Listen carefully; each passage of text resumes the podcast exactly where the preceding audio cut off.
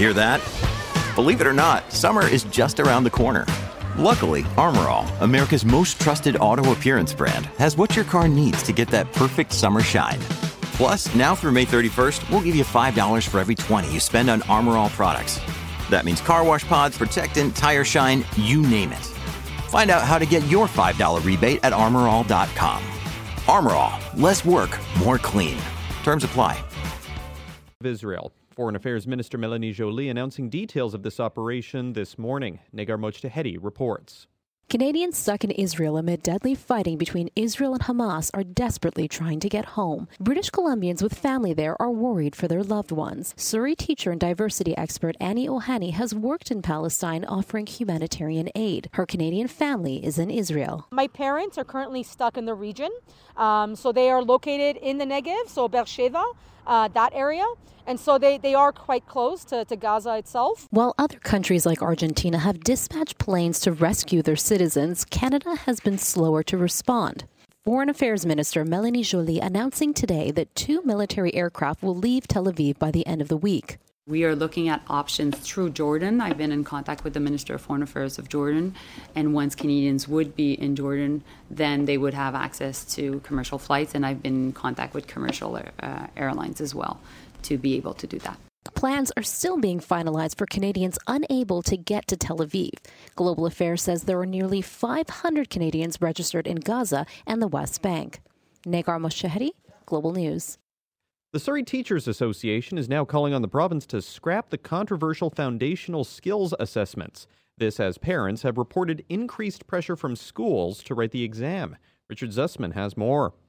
It's a test getting a failing grade from teachers. Lizanne Foster is from the Surrey Teachers Association. If there is this time and money in order to take all this time out of the regular curriculum, then give us put that time into training teachers. The FSA is required for students in grade 4 and 7.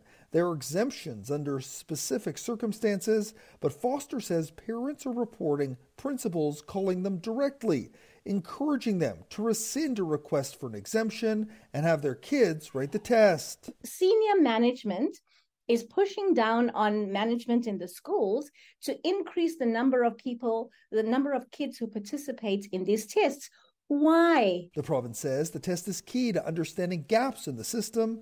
The teachers have long argued there's no proof a change in classroom resources are tied to test results. Richard Zussman, Global News.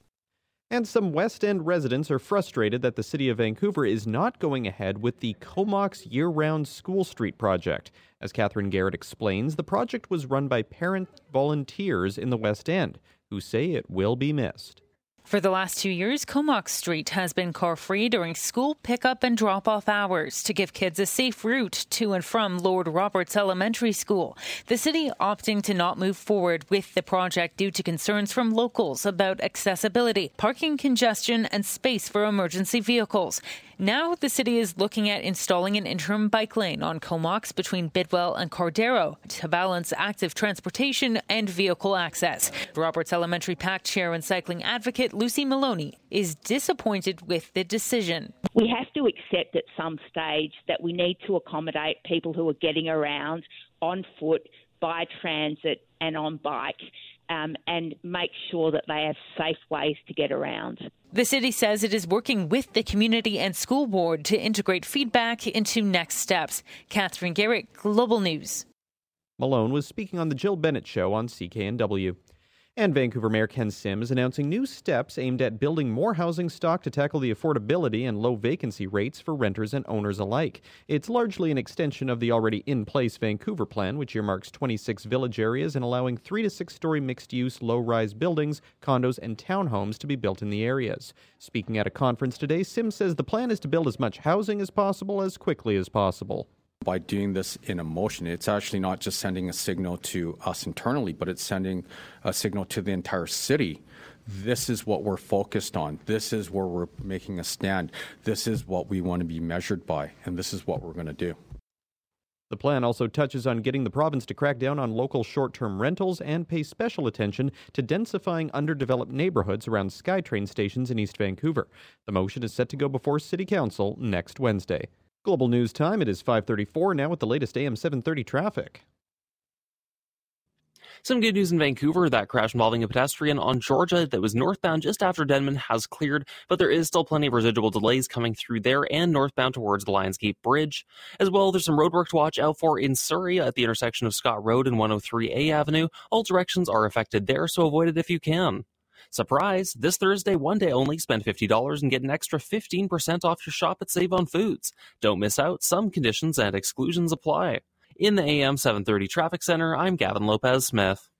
Hi, I'm Kristi Gordon with your Global Sky Tracker weather forecast. Certainly brighter out there today, and we're expecting sunshine for the next two days. Both Thursday and Friday, though, you can expect low level cloud or fog through the morning hours, but plenty of sunshine through the afternoon. Overnight lows will drop down to 8 degrees, so a little chilly, but we are expecting 14 to 18 degrees on Thursday and potentially 17 degrees to 20 degrees on Friday. A touch cooler on Saturday as rainfall begins to push in. It looks like it will be on and off through the weekend weekend, there'll be some breaks of blue sky, but overall, we're back to cool, unsettled weather. In Merritt, it's 16 degrees and sunny. Outside CKNW at Pacific Center in downtown Vancouver, it is 16 degrees. Now for a check on the markets on CKNW. The Dow was up today 65 points to 33,804. The TSX finishing 162 points up to 19,633. And the Canadian dollar trading lower today at 73.55 cents US. Global News Time 536. I'm Kareem Gouda.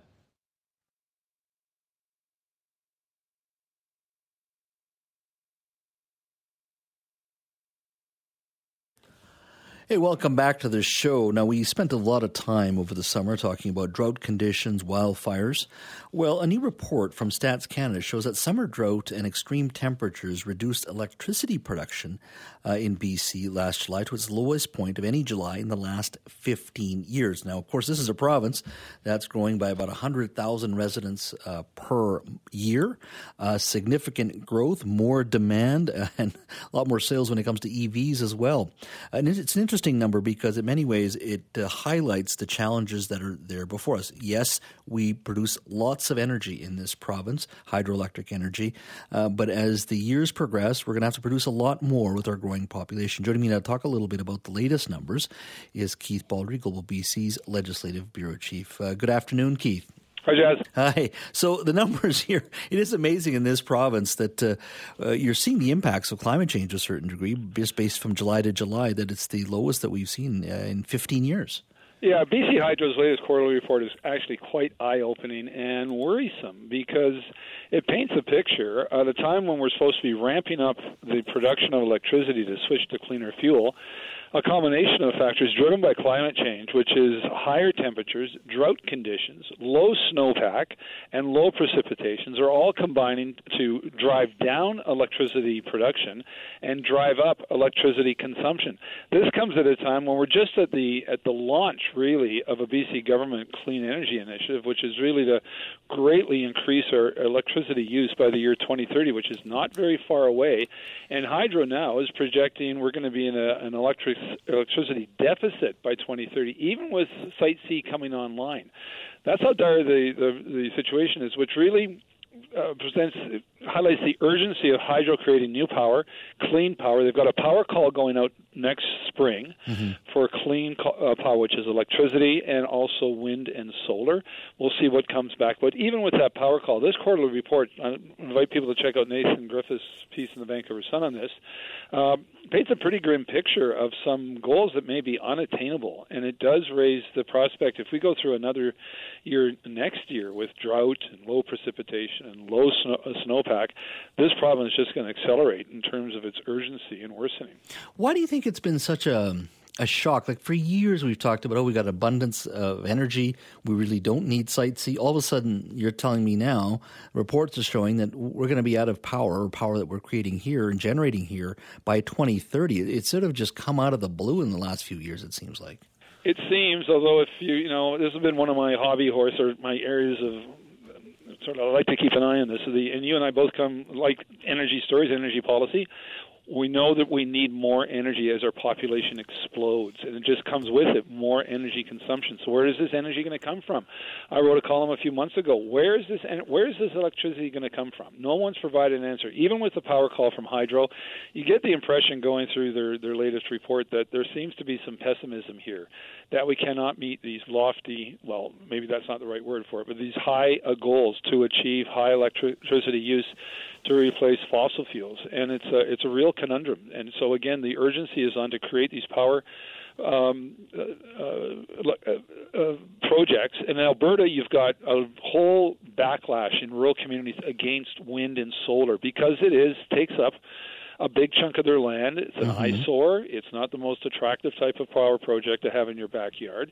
Yet we need more and more of these around BC. Not we're not going to build a lot more dams, if any. I mean, Site C. We need we need the equivalent. There's some estimates nine more Site Cs to to meet these electricity demands. And then you got hydro coming out with a report which not only casts doubt on the demand side, whether we can meet the demand, but then on the production side, it's really a bleak assessment because of climate change. The combination of factors is really coming together at the worst possible time. So, if uh, we're not going to build another Site C just because of the, the challenges before us, we go to independent power producers. Let's say we do that. That's certainly, I don't think, going to be enough. If wind and solar is something that is, uh, you know, receiving pushback from citizens, farmers, ranchers, uh, uh, many other communities.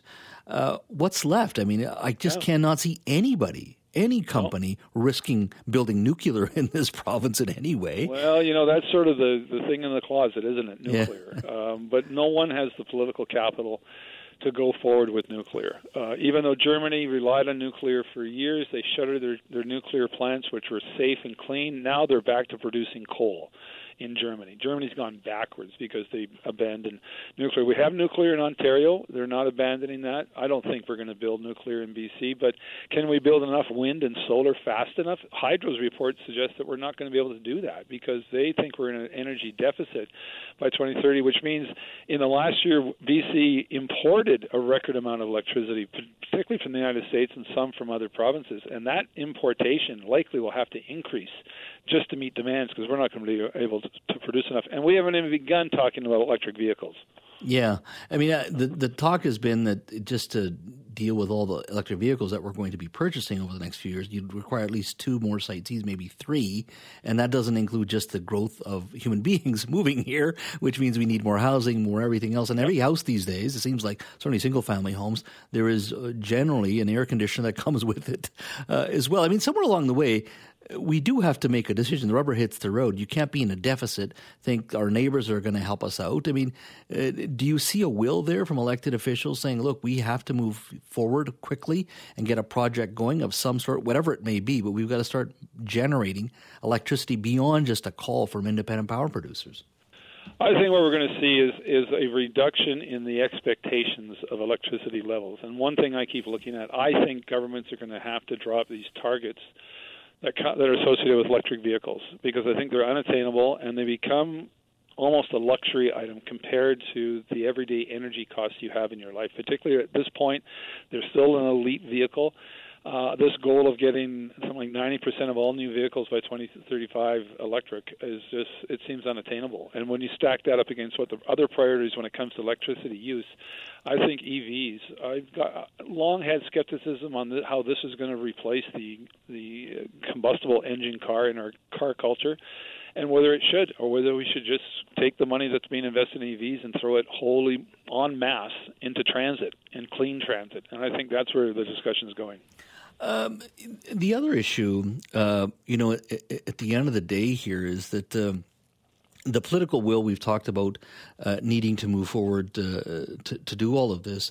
Uh, Hydro doesn't talk about this, or you know, certainly I know I've heard some conversation, but it may would it also just be changing our behavior, which means, hey, uh, Jas Johal, you've had dinner at uh, six thirty. Uh, you know what? Don't fire up the dishwasher till eleven. Or are you going to pay more for that power during that sort of you know seven to ten p.m. period? Yeah, this is time of use, and this has been kicked around for some time. A lot of people were suspecting that's what smart meters were all about. That was going to dictate your energy costs. But I think we're headed there. I think Hydro is going to be very creative in their solutions to this what's looming as a crisis of of uh, redirecting consumer use at certain times a day. It seems to be a no-brainer, but I, you know they've got a lot of money invested in thinking about these things, and I think Hydro is going to be very creative in uh, the days uh, ahead of how to uh, both meet demand in terms of what the consumers are looking for and meet production in terms of what governments are looking for. Well, uh, it's one of those those issues, you know, Keith. We're talking about it here, but you know, one day the rubber's going to hit the road, and one of these days it is going to require some political will uh, to really be honest with the public and say, look, we're heading into a, a, a uncharted territory. We've always had enough power and the cheapest power. I think even now our power is the fifth cheapest in North America, but we're heading in a different direction. That's for sure as more and more people move here. Uh, Keith, thank you for your time. Okay, Jess, take care. All right.